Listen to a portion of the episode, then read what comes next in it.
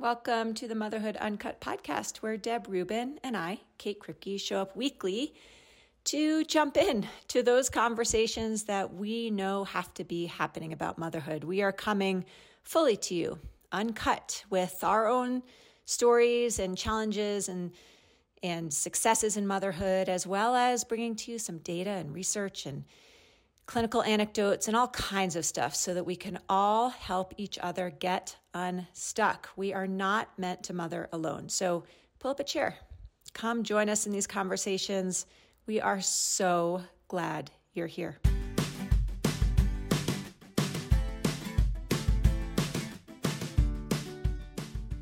All right. Thank you to our sponsors. First is the One Clock, OneClock.co. Wake up better with One Clock. I mean, really, literally, wake up better. Gets your technology out of the bedroom, which we all know we need for self-care and health and wellness and better sleep. And it also wakes you up based on just incredible sleep and wake science. So it sets you up, sets your nervous system up for the rest of the day. And not only that, you guys, but it is beautiful. It literally is like a piece of art. So One Clock. Do not miss out on the One Clock.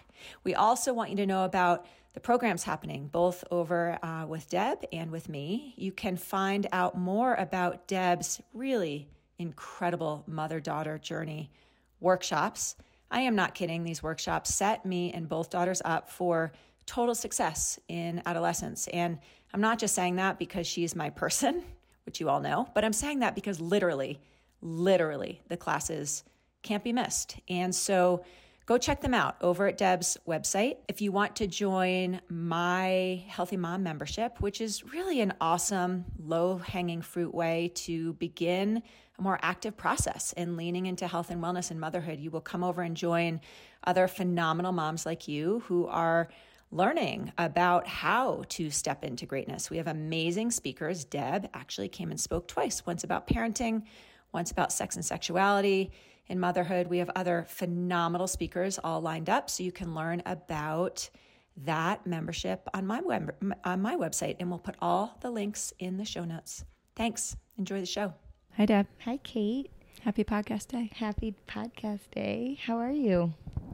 I am better now that I'm sitting here with you. Me too. Really. So, what are we talking about today, Deb?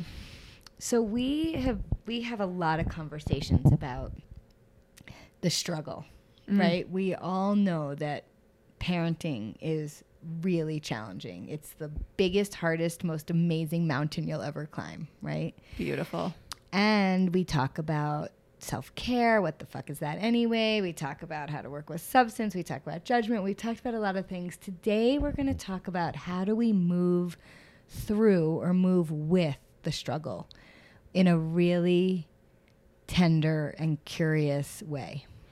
Yeah. You know, I think we can get stuck as moms talking about all the things that feel hard and all the things that feel frustrating. And one of the things that I really honor about our mothering partnership, our marriage. And of course we will continue to support in any way we can other mothers to find other mother partners, because it really does make a big difference. But one of the things we do so well is make space to talk about the shit, and validate that and get curious about that. But we also move through it pretty quick. We do. And one of the things we wanted to bring to you listeners today was our part in that, in our journey in that. And what is it that allows us, Deb, to move from heartbreak in motherhood to confidence and trust and lightness and even joy, even humor, even when the things feel really hard? Because we do that well. Yeah, I think so. So I think one thing that we have kind of done as long as we've been friends is we look at parenting as a spiritual journey. Sure do. And that word in itself can be activating for some. It can be overused, but actually at its purest form, it's actually a really simple concept.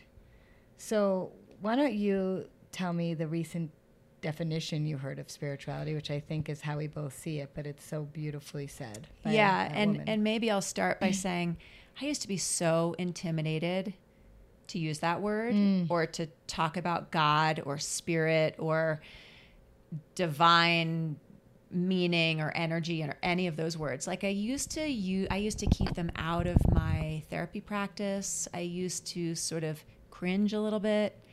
And I just can't get enough of those words right now. And I think in part that's because I found a new definition for them. So that's wonderful.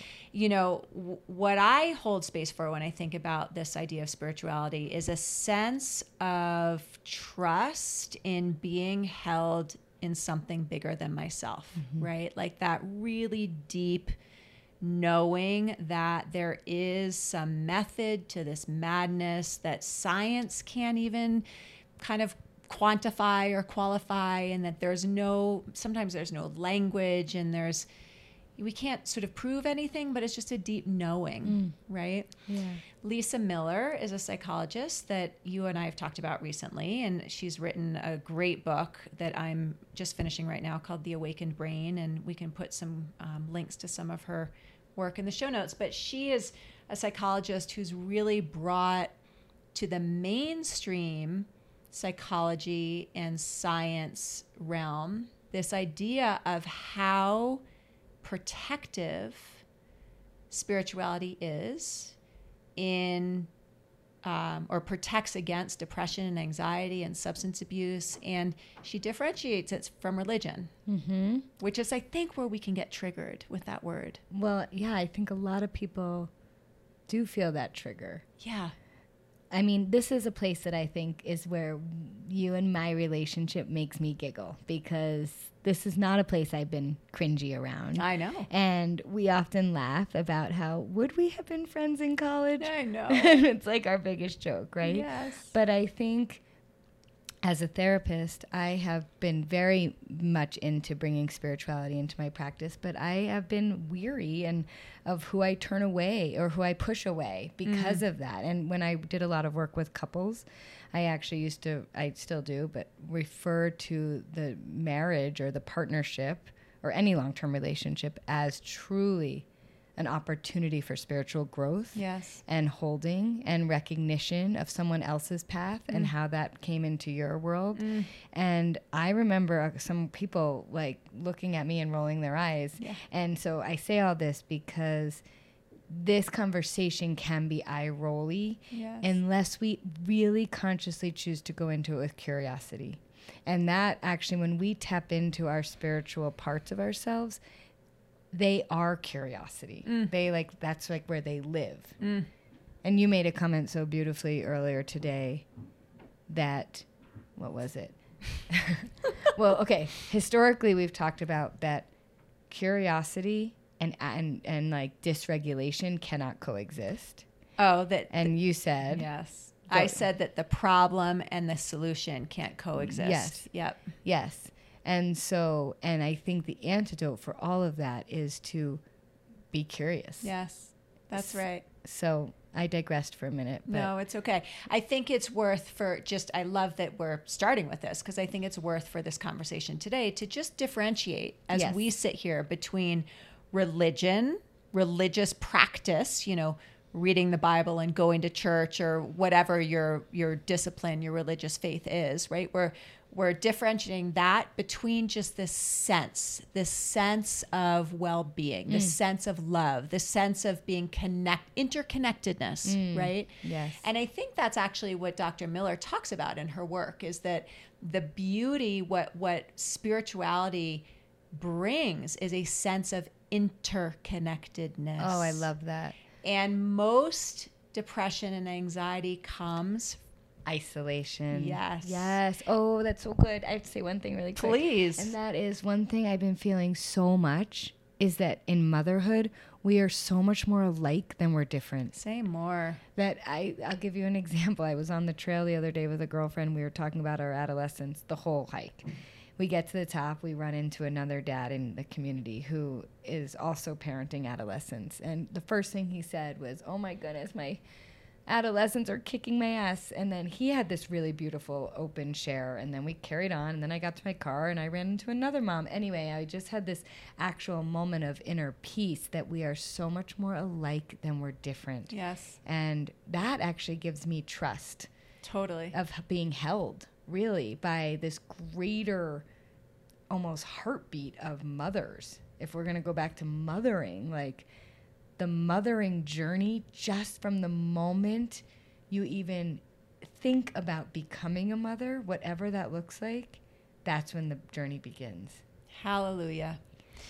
So I think one of the things that I would like to bring forward, maybe you and I could even workshop this a little bit, you know what I mean? Like literally bring up a topic and move through the expression of feeling into something that feels more hopeful for us. Like maybe we could do it in real time so people know what we do. Okay. We'll pick a real topic so we're being authentic. But I think one of the things that you and I keep talking about over and over is that having a sense of trust, faith, spirituality in motherhood saves us mm-hmm. from deep, deep, deep confusion and despair. Yes. Right? Yes. And again, the only reason really I bring up Dr. Miller's work is because we now have more and more science that is pointing to that. And you're right, this is funny because you have just always moved in these waters, right? It is part of your general way of being. And I am really beginning to crack open my need for evidence. Yes, you love evidence. I love evidence. I've always, and it's interesting. I mean, as I saying this out loud, it's like, talk a lot about almost turning 50 because it feels very meaningful for me. Mm.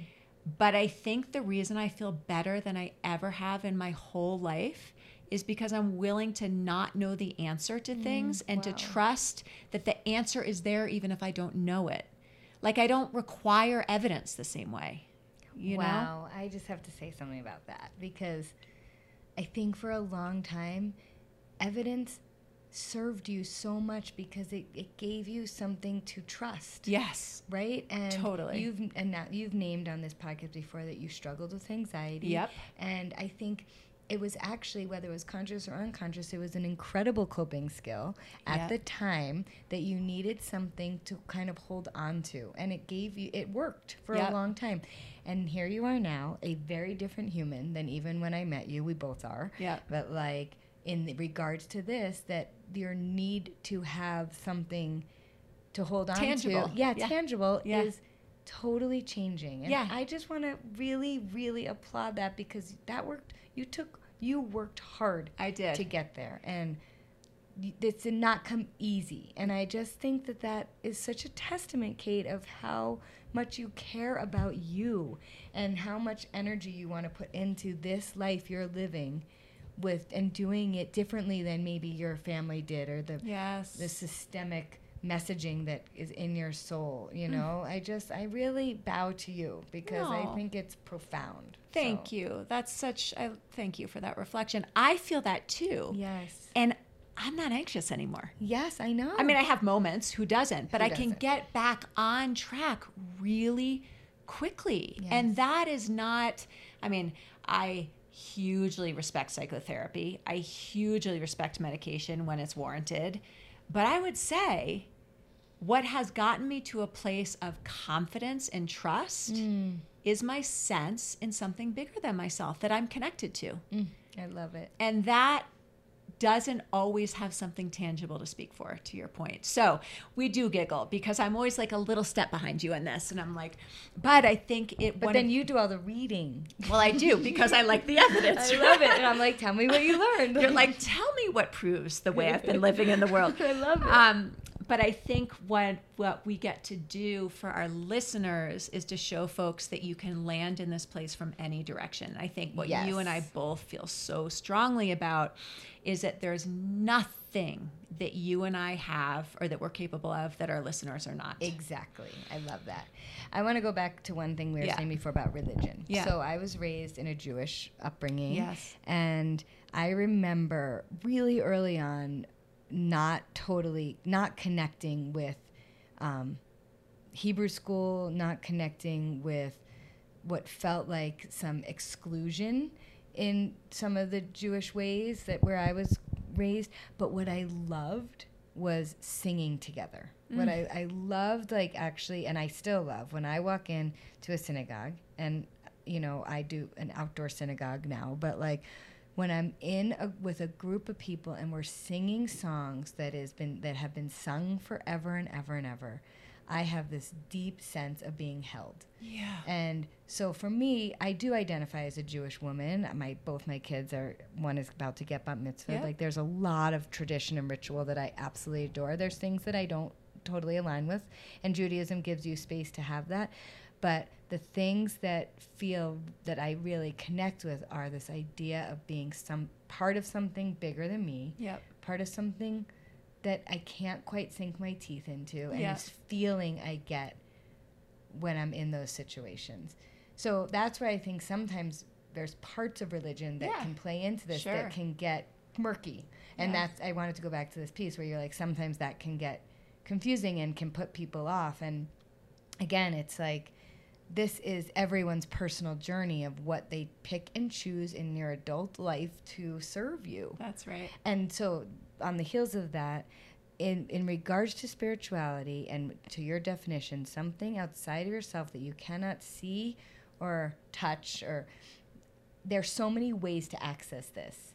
So I'm going to name a few, and I want you to name a few too, and then maybe we'll workshop. Perfect. Okay. So there's language around guardians or spiritual guides, mm-hmm, and this is such important language. In fact, I'd love to bring one of my friends, Erica Anderson, onto this podcast at some point, because this is her deep work, mm-hmm, right now around accessing your guides. Mm-hmm.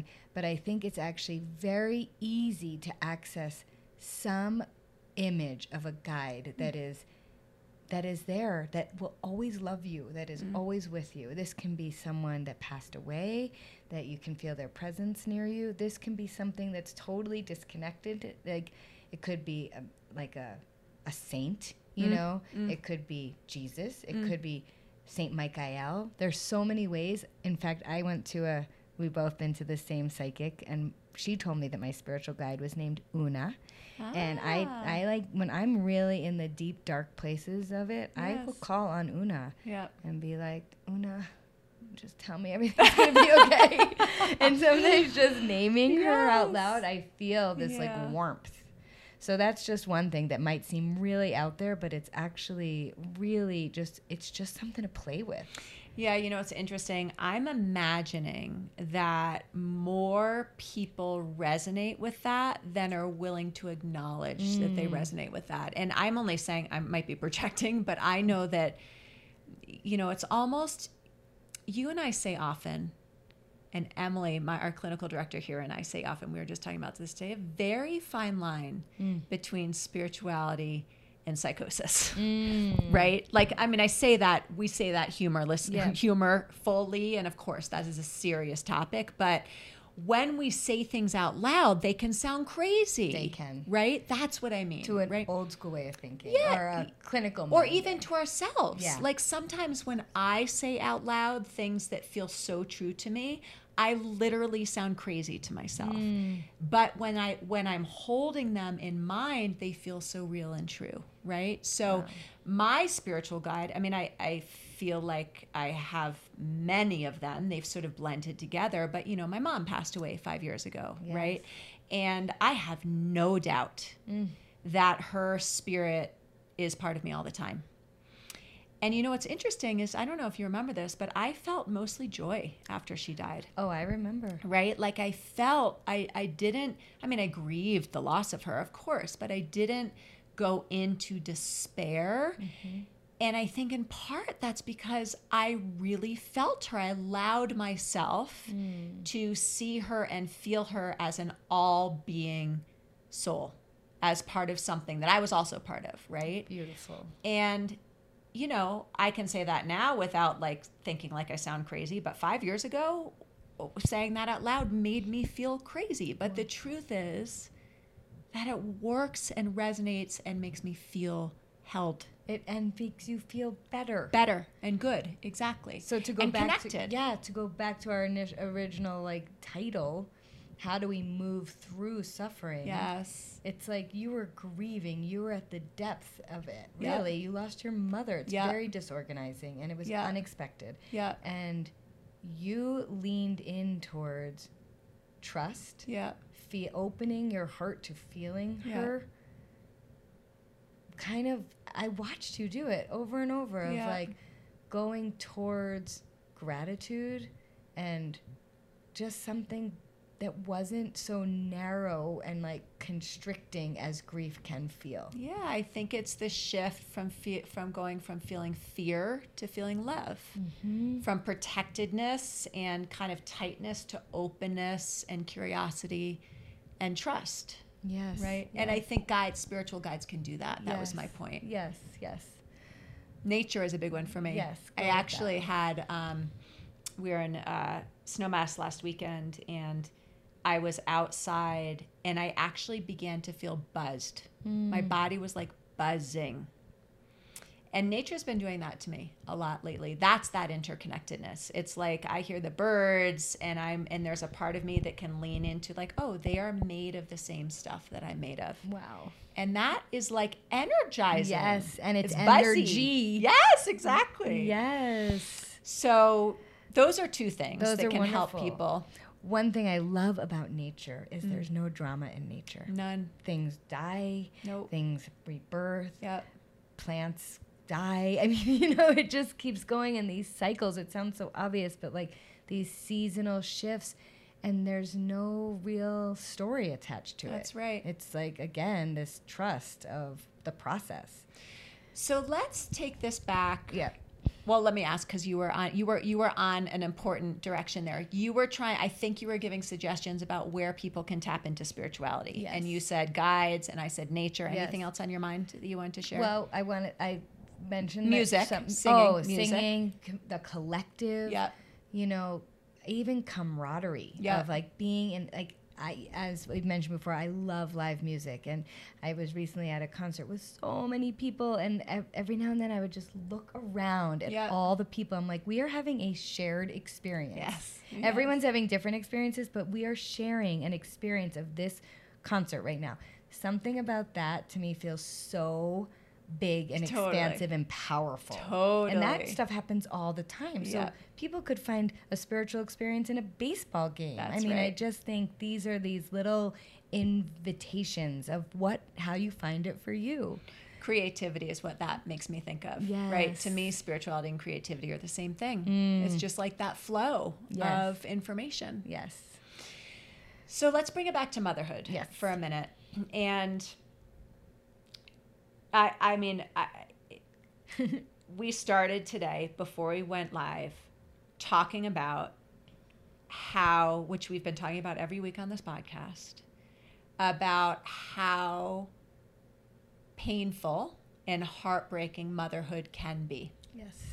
And, you and I get to lean on each other that way and come to each other with the little or big things that happen that break our heart as mothers, and we make space for that, and we feel that, because I think most people, you and I included, who have some spiritual connection, honor that our emotions are important to feel because they help us get back on track of what feels clear and true, or reminds us of where we're off track. Maybe that's a better way of saying that. But we spend, we spent 15, 20, 25 minutes talking about all the things that felt really hard.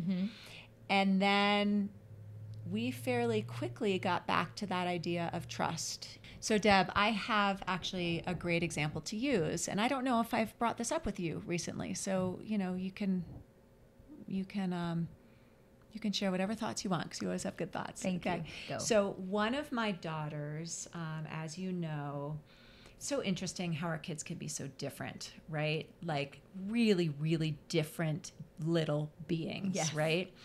And one of my daughters was born very, very feisty, right? She cried a lot when she was born. She was challenging for people to soothe, for us to soothe. I actually found that when she was a baby, I was just telling her this the other day, it's hilarious, she was like rolling her eyes, but the only thing that really worked to get her to quiet was if I held her to my chest, like so snugly, close to me, tightly. Yeah. I told her this the other day and she was like, I stopped crying because I couldn't breathe. And I was like, you're a baby, you don't remember. Anyway, but really, right? Like she had to be really tightly wound up in her, what's that called? Swaddle, right? Yes.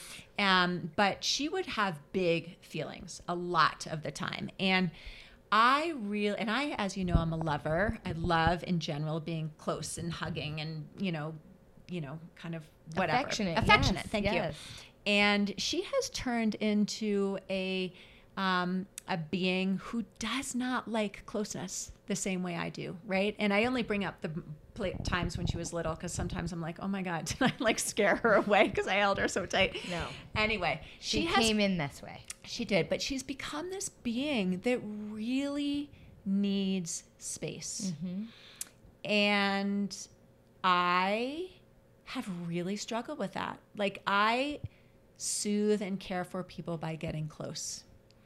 And one of my hardest parts of parenting her is my wanting to get close with her when she's struggling, mm-hmm. because that's what I need. Yep.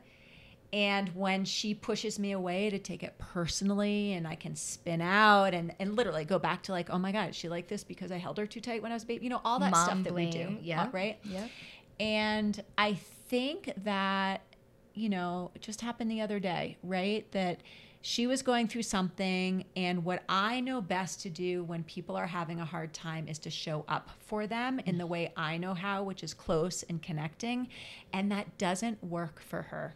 And there have been a lot of moments of total mothering confusion for me. Mm-hmm. So I know that what I'm just starting with in this little workshop is just naming, like that is really painful for me when that happens, but I have been able to, over my life as her mom, recognize that it's painful for me because of what I need and want when I'm uncomfortable. Yes. Right? Yes. Are you looking at me? Yes. I mean, what I actually heard you say is that she is this little being, you mentioned that word being, that came on this planet with her own karmic story. Yep. And that you had to learn as a mom how to separate from her journey and what you know to be true on your journey. Mm. And what I have watched you do with this beautiful daughter of yours is give her space over and over, remind her that you're here and you're present, and then tend to yourself. Mm. And then and she knows how to tend to herself, and she always comes back. She always comes back to you. But I think that what you're naming right now more than anything is that all of our kids come in with their own agenda. And I think if we're going to look at parenting as a spiritual journey, it's recognizing that they are on their own spiritual journey of learning. And we have to actually let them do that. And when we can trust that they are going to be okay because they're on their own journey, we can pause and kind of be free and make space for that. Yes. So I'm going to go backwards because we just talked about how, you know, I'm about to turn 50 and feel better than I ever have. And I haven't always been 50 and felt better than I ever have. And as I think back to the times when she was younger and really struggling, that landing in that place that you're describing where I can land pretty quickly now did not come easily for me. And I have memories of utter spinouts where she would spinning out, you know, when she was like 2, 3, 4, right?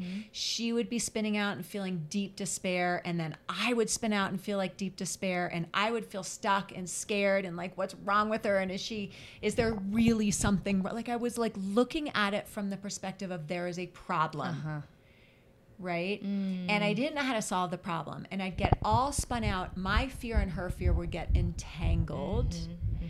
because I felt like I needed to know what to do. So that place that we said I've released myself from, yes. where I like need to have the evidence, what do I do? Yes. What am I supposed to do? That mentality would complicate things for me. Yes. And as I got more feisty and scared, guess what she would do? Get more feisty and scared. That's right. And I can remember times in my mothering where I literally would feel panic around it. Oh, like, I don't know how to mother her. Well, you didn't know how to mother her yet. Well, right. At that, in those moments. But back to the what was keeping me anxious and stuck was yes. that mentality. Yes. And one of the things that I have learned to do, which you're reminding me right now, over time, is to trust that she knows what is best for her. Yep. And to trust that there is something more divine or large or yep. energetic holding her yep. and me, and that if we can ride the wave, everything's going to be just fine. Yep. And because she's always fine, to your point. Right. She's always fine. And she just has a different way of emoting and a different way of soothing. Now, one thing we play a lot, and this is not totally on the spiritual conversation, but we play a lot with this idea of giving space but not avoiding. Right. Right? So giving space for them to go through their process, but making sure we are still the container holder. Right. And, you know, this thing you're saying that I'm really appreciating is this solution mentality that we get stuck in. And that actually, there's a place for problem solving, absolutely. But in a moment of fear, it's actually really blurry to problem solve. And what we then need is the moment to separate from our fear. So yeah, I was going to say one really quick thing. Please. One of my kiddos was having a pretty big dilemma recently, and she just needed to process, and I went into problem solving, yeah. which is I know better. But I got hooked and I got entangled in her emotion, and she looked at me and said, "Stop being a detective." And it was actually the best feedback I got. And I was like, oh, my God, you're right. You're right. That is not helpful. And actually, in that moment, you just giggled. I was able to giggle. It kind of interrupted the process. Yeah. It put me back into a place of trust. And I didn't need to problem solve right then and there. Right. I mean, I think that's what's so interesting, right? When we are in a place of fear and protection, mm-hmm. It's sort of like it feeds on itself, mm-hmm. right? We get heady. We get tunnel vision. Not interconnected. That's right. The opposite of interconnected. In fact, I would say that in those moments when she was younger, I felt so separate from her. Yes. I felt the opposite of connected, which just made me more fearful. Mm. Right? But when there is this sense of like okayness, this sense of being held in okayness, you know how, I know this is a Buddhist sort of philosophy or take, but it really works for me, right? That the opposite of fear is confidence, right? When we're in a state of fear, we do not believe everything's going to be okay. Mm-hmm. And the moment we can fall back in that like trust that everything is going to be okay, like I have the confidence that things are going to be okay, my fear softens. Yeah. Right? Yeah. You said something else that just reminded me of something very important to say, and it slipped my mind, but it'll circle back in a minute. It will. But I think it's making space for that more spiritual, big picture perspective that softens those moments yes. for me. Sometimes it's hard to get there on my own, yes. which I think is why it's useful to have a person yes. to talk to. And I know that, while it's so important to me that when I'm really in a place of despair or fear and I come to you and I say, oh my gosh, this thing is happening and this feels really crappy and I'm very frustrated, that it's super useful when you say, oh my gosh, of course that's frustrating. That sounds so frustrating. But if you and I just got stuck there talking about how frustrating it is, mm-hmm. that would not be useful. Absolutely. And yeah.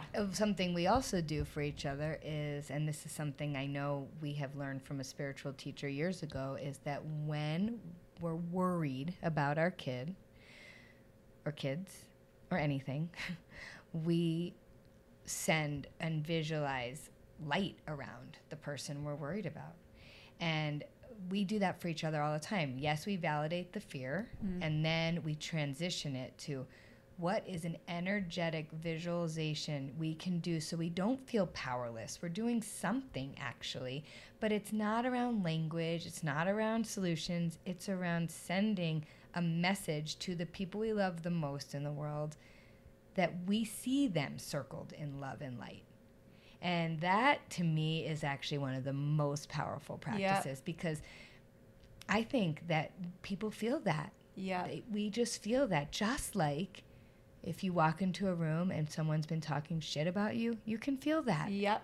And so we have to remember that we're just as powerful with the positive and sending that kind of holding energy. One of the things that you often do for me, which is so helpful, is we will be talking about something I'm struggling with a kiddo, and you will say, after we make room for all the shit, because that really feels good to get the shit out, is you will say, I just want to remind you of something. I like can hear, I feel like I'm channeling you. You will say, I just want to remind you of something. She has always been okay, right? Or you'll say, I just want to remind you of something.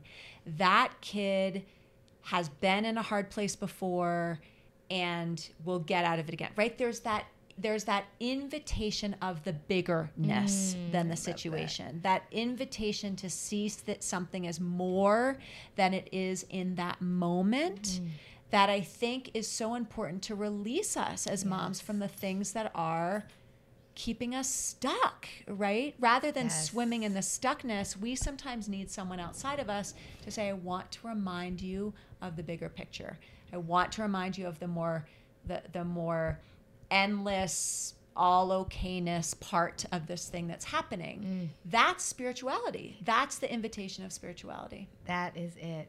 And when you're speaking, I'm just seeing like expansiveness. It's expansive in our perspective. And it feels good. And it's expansive in nature. Yeah. And it's expansive when we just like are sitting on a cushion and imagine ourselves like our energy field getting larger and taking up space in the room. I mean, I kind of think that is one of the huge antidotes, what you just said. It's these reminders of something bigger. And again, this is nothing new, but it's like one thing I love about you is we have these conversations all the time, and I feel like when I listen to you, I hear it differently. It's like something I've maybe studied or read or experienced, but when I get to riff off you with it, I just keep hearing it, which is differently, which is another reminder that the spiritual journey is non-linear. It's non-linear. And it's just like we have permission to keep exploring and keep seeing where we're going. You know, I do have the sense that the spiritual does not live in our mind. That's ego. Yes. Right? And I think what we could remind our listeners of in this moment, we've talked about this in podcasts before, is that the quickest way to tap into this idea we're talking about is by going inside, right? Is by really recognizing the ego and the thoughts, but really to go inside, right? Like, what am I feeling right now? You know, if I go back and think about the moments where my daughter, this daughter we've been talking about, has been struggling and crying and showing pain, and then I feel her pain, and you were to say, what's in your body? I would say tight, heavy, hot. We are not meant to feel tight and heavy and hot. That is not what we are meant to feel as humans. As humans, as spiritual humans, right? We're meant to feel light and spacious and connected. And so the question that you would probably ask me back then, and I would ask myself now, is what is a thought I could have right now that would lead me to feeling light and spacious and good? And the thought is probably something like, she's going to be okay, right? That she knows what's best for her. And she's equipped. All of those larger, more kind of, bigger picture, untangible things are what lead me to that feeling. And our thoughts impact how we feel. Yeah. Right? Yeah. So it's the curiosity, it's the knowing, it's the being willing to not know. Actually, it's the deep wisdom of knowing, but also the willingness to not know in that moment about the quote unquote right thing to do. Right? Yes. I wonder if we're confusing our listeners. Well, it is confusing at times. Yeah. I mean, this is not the topic that actually, like, I almost think when we trip over our words around it, that's it. It's because this journey, this practice is not conceptualized. Right. You know, like to your point, it's an experience. It's moment to moment. It's always changing. And it's like being willing to kind of let go of that thinking mind to really feel something outside of yourself. Right. And I guess I will say that I've also learned how to slow down as I've gotten older. I don't know that we can really tap into this deeper knowing that we're now calling spirituality in motherhood when we're busy all the time. So I think a lot of people don't like the idea or the feeling of slowing down because it can feel bad, right? There's so many thoughts in our heads, and then we feel anxious, or it's so uncomfortable. And yet, I think that's the portal to slowing down. I mean, to feeling, having access to these things that we're describing are really the way to get out of those stuck points in motherhood is a willingness to slow down, you know? Yeah. That's hard. It is. This conversation's making me want to go sit by the river, put my feet in, and just breathe. I'm going to summarize a couple things for us, okay? Please do. Okay.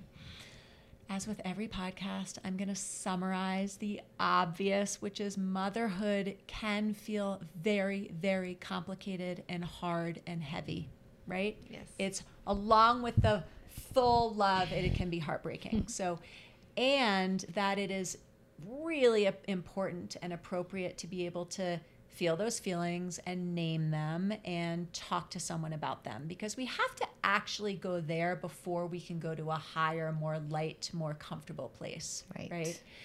The way to that place, I want to summarize based on what I've heard you use this word like 42 times today, is being curious, to wonder, to be curious, and to be willing to not know a tangible answer in that moment. Right?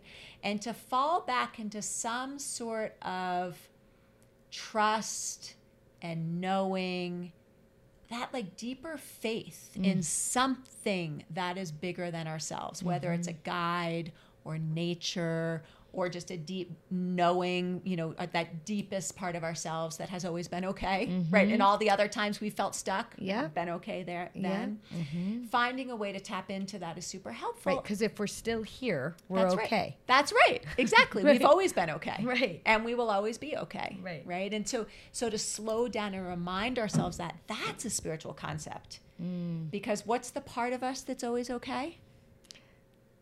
You were talking about it earlier in our podcast. It's the Buddhists would say it's the witness, the observer. Yes, the IFS would call it the self. I mean, there's so many. Capital S self. Yes. The part that's always there. It's the essence of you. It's the witness that's always watching. And it's not tangible. Yes. Nope. It's not the mother or the wife or the blonde-haired, tall Kate or the beautiful curly-haired bouncy Deb, right? I mean, it's not that, right? It's all the stuff inside. Yes. And then I think once we can tap into that and feel that, there's a lightness that comes with that. Yeah. There's a lack of drama that we said, a lack of there's a deep knowing. Yes.